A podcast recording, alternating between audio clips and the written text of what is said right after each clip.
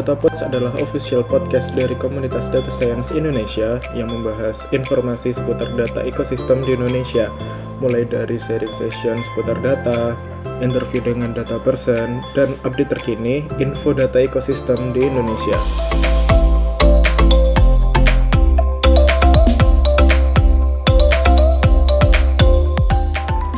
Di sini kalian bersama saya Ocit dan sebelah saya sudah ada Bu Farida selaku koordinator DSI Jawa Timur yang akan membahas tentang how to grow data science community.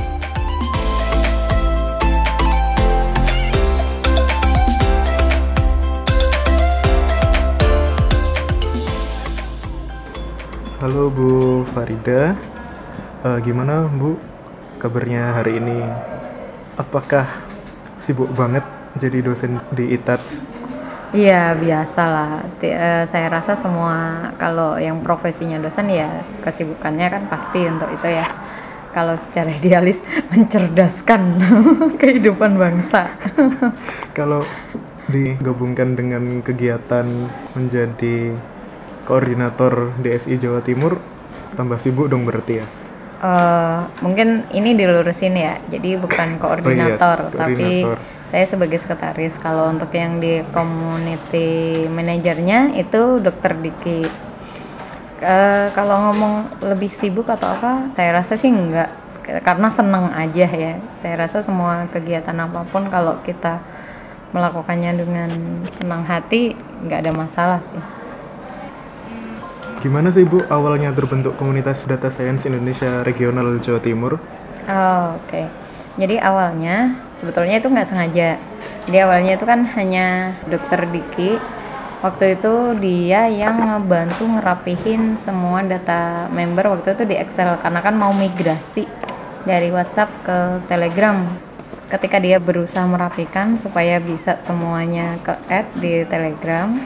Nah dia nemu nama saya. Dan saya juga ngeliat di list itu loh ada namanya dokter Diki karena kebetulan awal ketemu itu di kegiatan IT tapi yang lain. Jadi bukan di kegiatan data tapi lebih ke kegiatan IT udah tahu ya udah akhirnya Pak Diki ini kontak saya kemudian bilang gimana nih masa semuanya di Jawa Barat atau Jakarta? Kapan ini ada di Jawa Timur?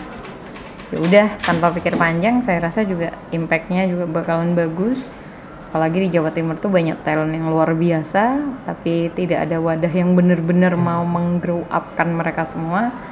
Ya niatnya cuman ya kayak begitu aja dan bismillah gitu aja sih. Dan launching itu tanggal 11 Februari 2017 hmm. awal pertama kali dan kita ngadain meet up perdana. Kalau dulu tuh meet upnya yang untuk baru-baru kan biasanya dibarengin sama meet up yang di pusat. Jadinya biar uh, istilahnya kayak semangatnya biar nular juga kan ya. Gitu sih cheat awalnya. Lebih ke arah ke wadah masyarakat Jatim yang ingin belajar data science ya bu ya? Yep. Uh, struktur kepengurusan awal terbentuk gimana ya bu ya? Awal tuh malah cuman berdua.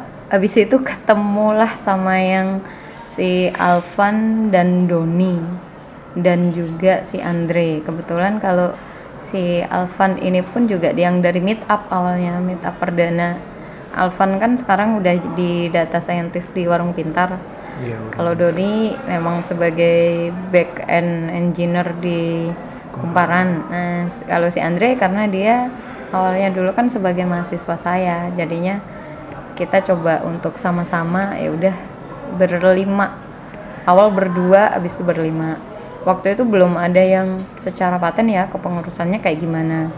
Karena ternyata di beberapa regional itu yang sudah terbentuk duluan DSI regional ada dua yang terbentuk duluan itu Bandung sama Jogja. Ternyata belum ada kepengurusan yang terstruktur.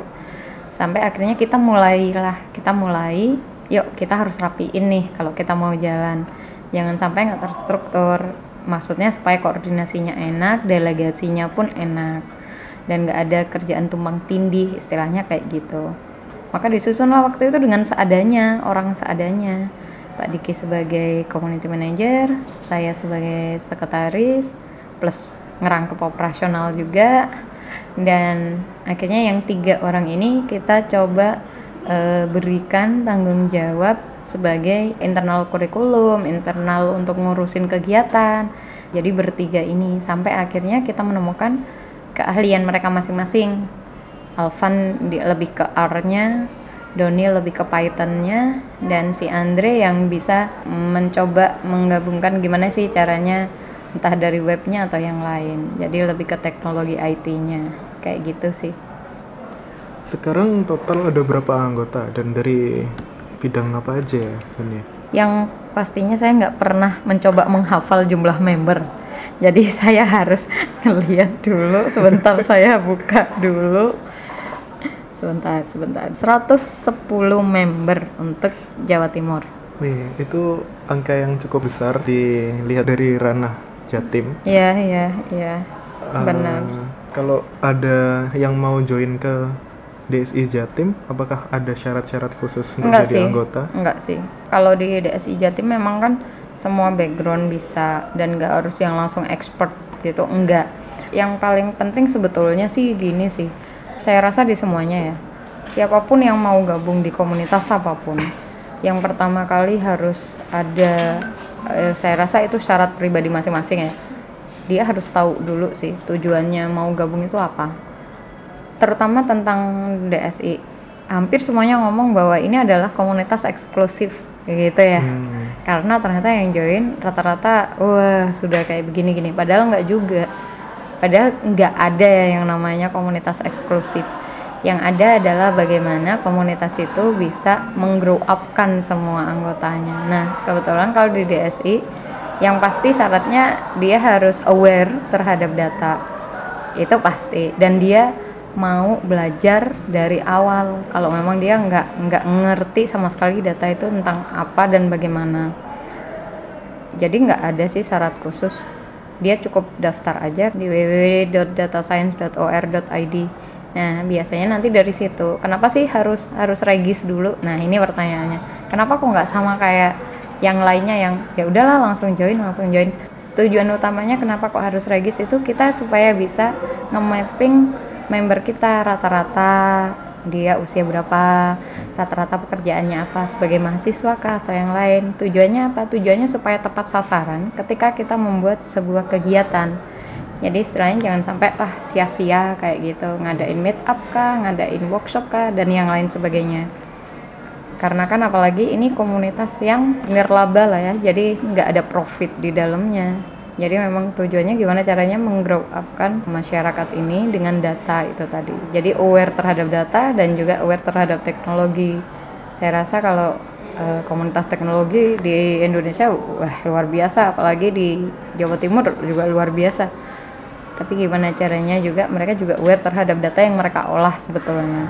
Kayak gitu sih. Jadi nggak ada nggak ada harus syarat khusus harus lulus S1 enggak jadi nggak harus komunitas gitu. para sarjana nanti. Iya benar oh iya mau nanya lagi gimana caranya dongkrak minat para anggota komunitas? Saya rasa tiap daerah itu mempunyai cara masing-masing. Satu kita harus ngenalin dulu kekhasannya SDM di masing-masing itu luar biasa. Bedanya beda antara perlakuan mendongkrak antara yang di DSI Jakarta atau pusat dengan yang di Jawa Timur. Kenapa? Satu yang harus dilihat adalah di Jakarta itu semuanya udah tersedia. Perusahaan teknologi apa sekarang yang tidak ada bertumbuh di Jakarta? Pasti ada yang membandingkan, lah kenapa ya? Kalau di Jakarta itu kegiatan komunitas tuh rasanya ada terus setiap hari tuh bahkan sampai 5 sampai 4 Ya karena sudah berbeda habitnya, berbeda ekosistemnya yang di sana. Nah kalau di Jawa Timur kita lihat lagi Jawa Timur rata-rata seperti apa. Satu paling banyak mahasiswa, ya kan. Terus kemudian perusahaan teknologi memang sudah ada beberapa. Tapi coba dilihat kota mana yang paling banyak untuk perusahaan teknologi di Jawa Timur yang sudah ada dan apakah ekosistemnya sudah terbentuk sama seperti Jakarta? Nah itu kan juga pertanyaan. Jadi ketika awal gimana caranya mendongkrak mereka supaya aware iya kita terus-terusan aja sosialisasi dan segala macam. Saya ngelihat bahwa di Jawa Timur itu mahasiswanya talentnya lebih ke mahasiswa yang generasi muda yang bakalan bisa dia ini bakalan bisa istilahnya kayak apa ya menginfluence. Nah itu sih. Jadi caranya gimana ya? Kita harus dekatin dong antara sisi akademisi dari ranah akademisi dan juga industri karena saya yakin banget Jawa Timur itu talentnya itu luar biasa. Cuman karena tidak didekatkan dengan industri teknologi yang sekarang udah berkembang rata-rata di sana mereka akhirnya agak agak kesulitan. Walaupun sebetulnya sudah ada yang berusaha itu tapi kan masih kurang gitu. Kalau menurut saya sih tapi. Jadi caranya gimana? Ya udah karena kalau di DSI Jawa Timur udah ada ya namanya program Data Science Club atau DSC nah itu dengan kampus-kampus harapannya apa? Nah kita deketin nih anak-anak mudanya supaya dia juga bisa belajar. Enggak apakah itu semuanya backgroundnya anak IT enggak malah ada yang dari statistik matematik. Kalau sekarang kan udah udah tahu banget ya bahwa memang statistik matematika luar biasa banget sekarang dibutuhin. Tapi bagaimana dengan yang tidak mempunyai dua background itu sama sekali? Nah itu akhirnya. Jadi kalau untuk yang membernya karena kan rata-rata di Jawa Timur sebetulnya udah keren-keren.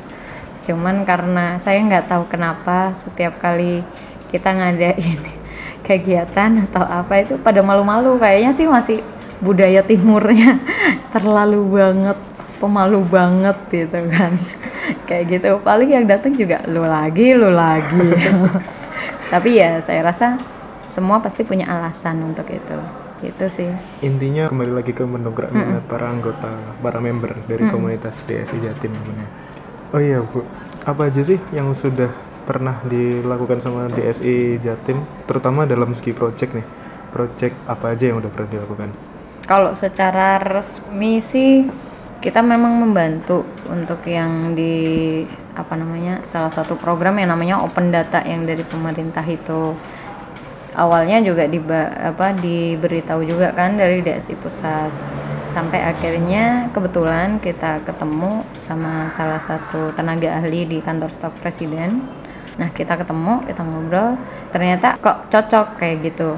Terus kemudian kita coba diberikan satu amanat untuk mendampingi Pemkot Mojokerto untuk pendata. Nah di situ kita ngajarin dari awal mulai merapikan datanya sampai ke bisa visualisasi sampai mereka bisa ngerti hasil dari visualisasi itu insightnya apa. Gimana caranya menyiapkan mereka sampai siap benar-benar siap untuk launching open data di kota tersebut. Itu sih kalau secara resminya. Kita coba untuk lakuin satu beberapa tim yang di internal kan juga mulai nganalisa.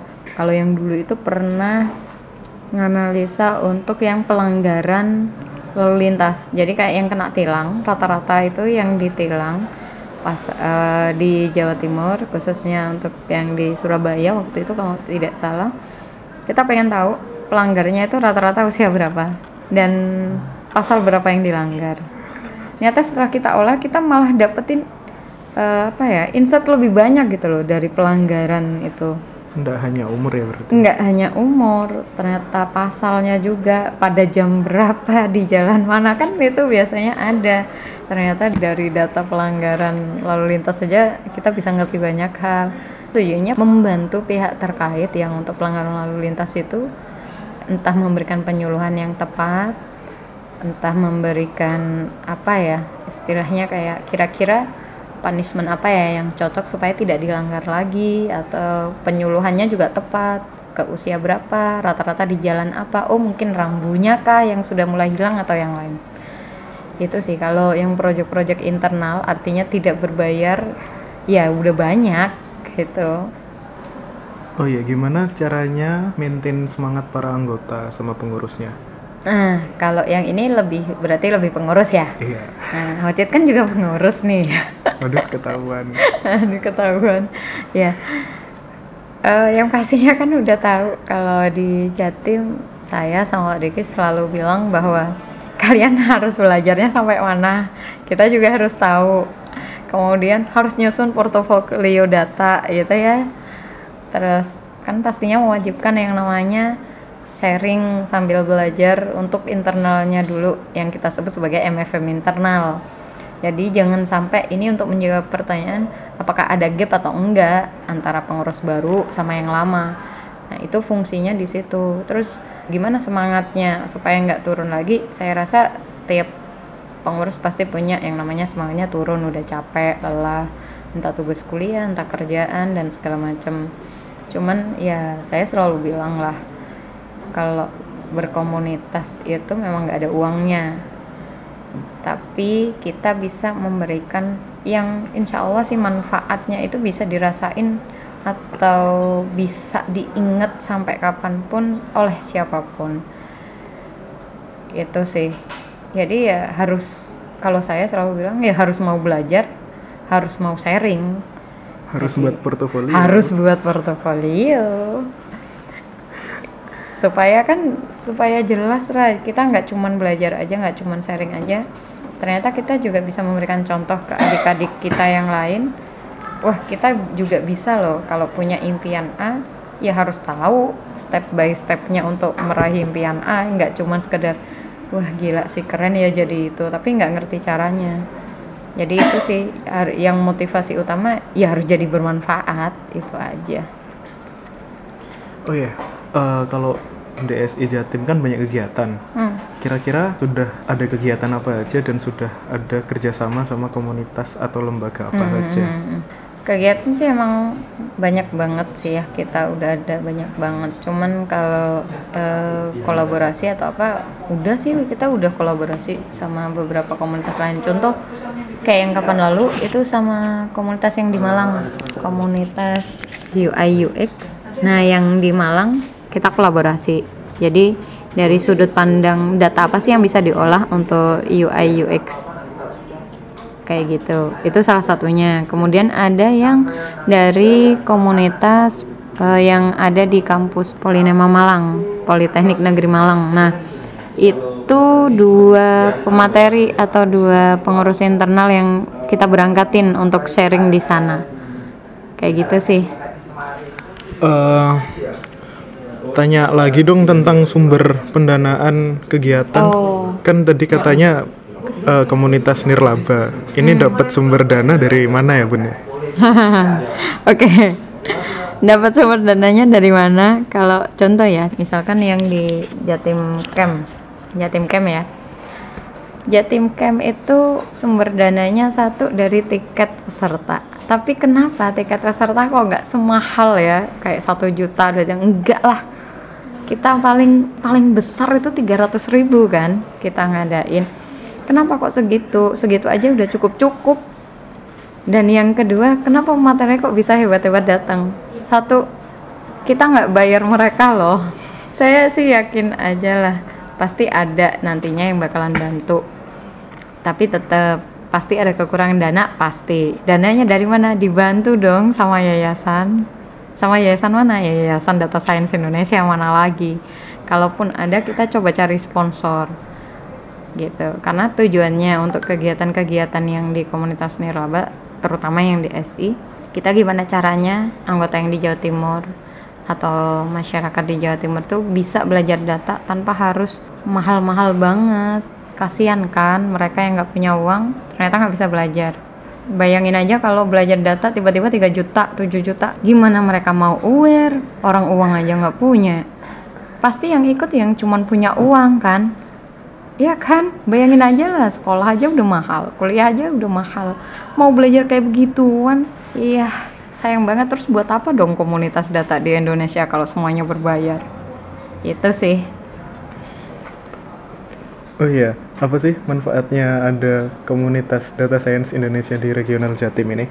Hmm, manfaatnya sih kalau sekarang udah kita bisa lihat satu menjawab tantangan pekerjaan paling seksi di abad kesekian. Ya kan? Salah satunya tentang data scientist kemudian data analis intinya data engineer lah. Satu itu menjawab tantangan itu. Gimana caranya eh, yang di Jawa Timur juga bisa berkontribusi di situ manfaatnya ya udah kita bisa lihat lah berapa coba yang sudah jadi istilahnya entah itu data analis, entah itu jadi data scientist yang sekarang di Jakarta atau bahkan remote. Ya kan? Nah, itu sih salah satu yang sudah terlihat. Terus yang kedua, sekarang karena DSI Jatim itu banyak banget diterima oleh kampus-kampus di Jawa Timur. Karena pendekatan kita bukan yang secara frontal tiba-tiba langsung langsung minta kampus tersebut mau MOU enggak. Karena kalau di Jawa Timur kita, DSI Jatim kita nggak mau tiba-tiba mereka mau aja MOU tanpa mereka sendiri ngerasa butuh. Jadi yang pertama kali yang harus di ini kan ya kesadaran mereka aware terhadap datanya.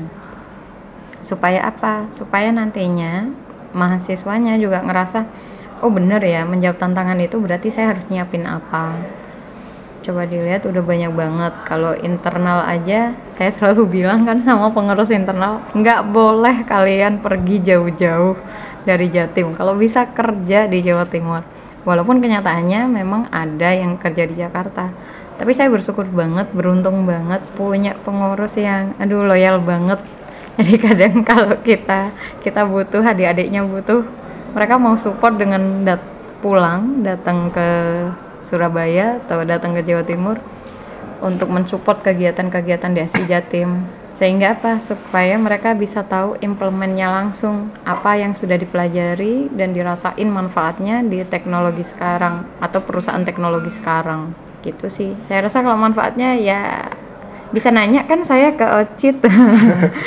Manfaatnya apa? Kenapa kok bisa ikut DSI Jatim? Nah itu sih. Dapat pelatihan gratis. Nggak berbayar ya? Cuman syaratnya satu harus sharing. Harus ada portofolio. Nah, harus ada portofolio. Itu sih Cit. Uh, ya selama ini kesulitan yang dihadapi untuk ngurus DSI regional Jatim ini apa sih Bu? Satu yang sulitnya kalau ngomong sulit banget sih enggak harus memastikan semangat teman-teman sendiri itu sama dengan saya ataupun mungkin sama dengan Pak Diki. Gimana caranya semangat untuk bermanfaat itu harus tetap ada. Gimana caranya teman-teman sendiri juga mau membangun Jawa Timur. Itu sih. Ya kalau semangat berkomunitas itu kan up and down. Tapi gimana caranya menstabilkan itu?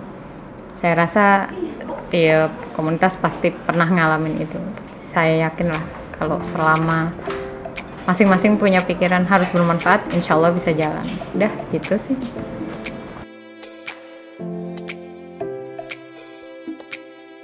Oke, sekian pertanyaan dari saya. Saya Ocit. Saya Farida. See you in the next Data Pods.